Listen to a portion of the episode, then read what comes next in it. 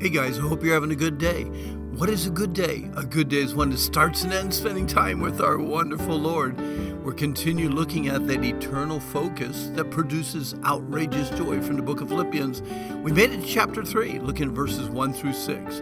One Bible commentator referred to Paul as a spiritual accountant. Accountants have the ability to put on paper the true value or worth of an estate or an individual.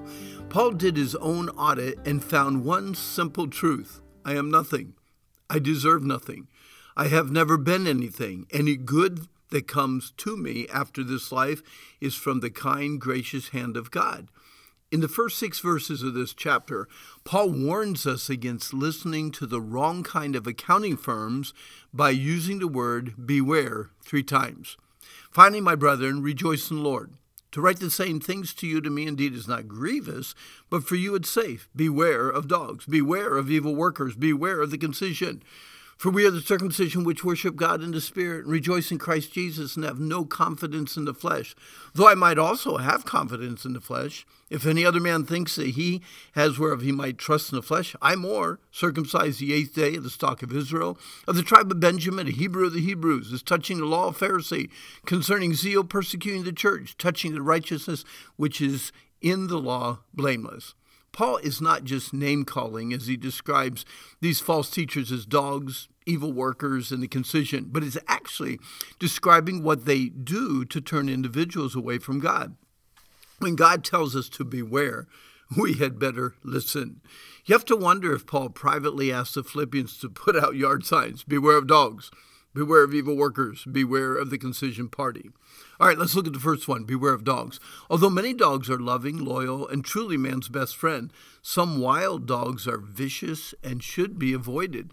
Paul compares false teachers who teach salvation by works with yapping scavengers who feed on everyone they can pull away from the truth of the gospel with their prideful false teaching. Beware of anyone or any religion that tells you that you have to do something, pay something, or commit to something in order to earn God's favor. That takes the glory away from God and puts it on the merits of a religious person. Beware of evil workers. Sadly, there are many who have infiltrated churches pretending to be working for God, but actually are wicked imposters attacking the purity of the gospel by planting seeds of doubt in God's precious word. They attempt to convince those who will listen that God's word is a good book, but not entirely reliable. They attempt to reteach the Bible from their own worldview, or in other words, they change the rule book to enable themselves to do what they want to do.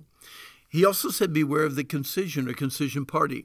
Paul calls these false Jewish teachers concision because while teaching that outward circumcision of the flesh was necessary to salvation, their hearts were consumed with pride and wickedness.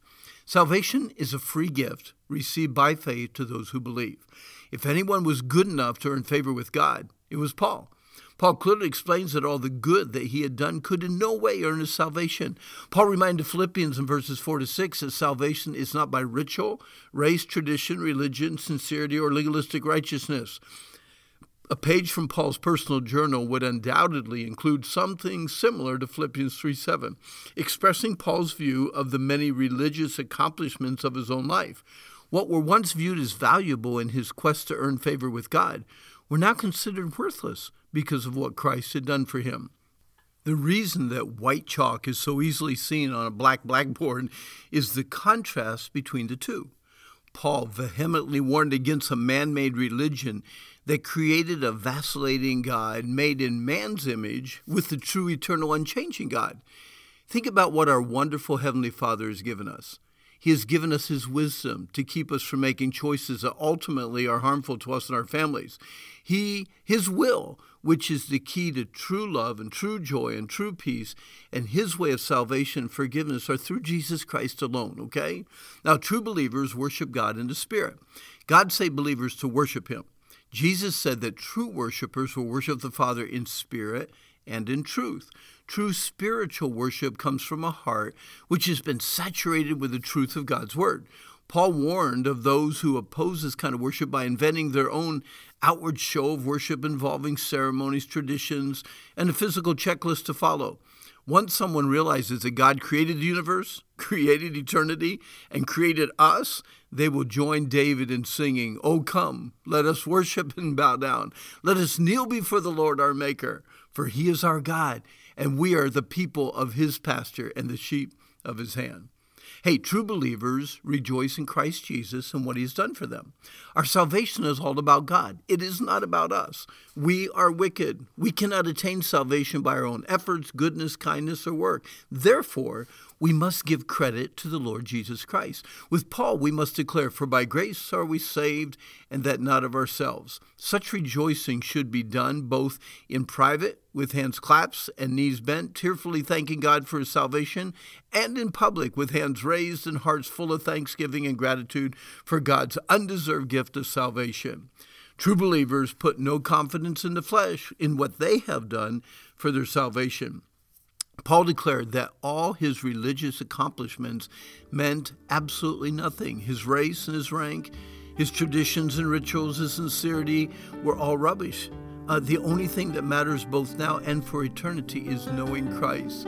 Once we finally grasp our inadequacies and God's incredible gift to us, what should we do? Rejoice in the Lord. Rejoice. We do not rejoice in what we are or what we have accomplished, but in who God is and what he has accomplished for us. Lord, help me to take my focus off myself and my feeble accomplishments in life.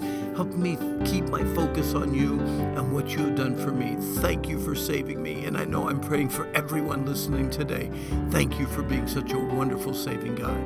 Hey guys, our time's up for today. Today is the day the Lord made. Let's rejoice. Let's be glad in it. And I hope that you have a really, really good day.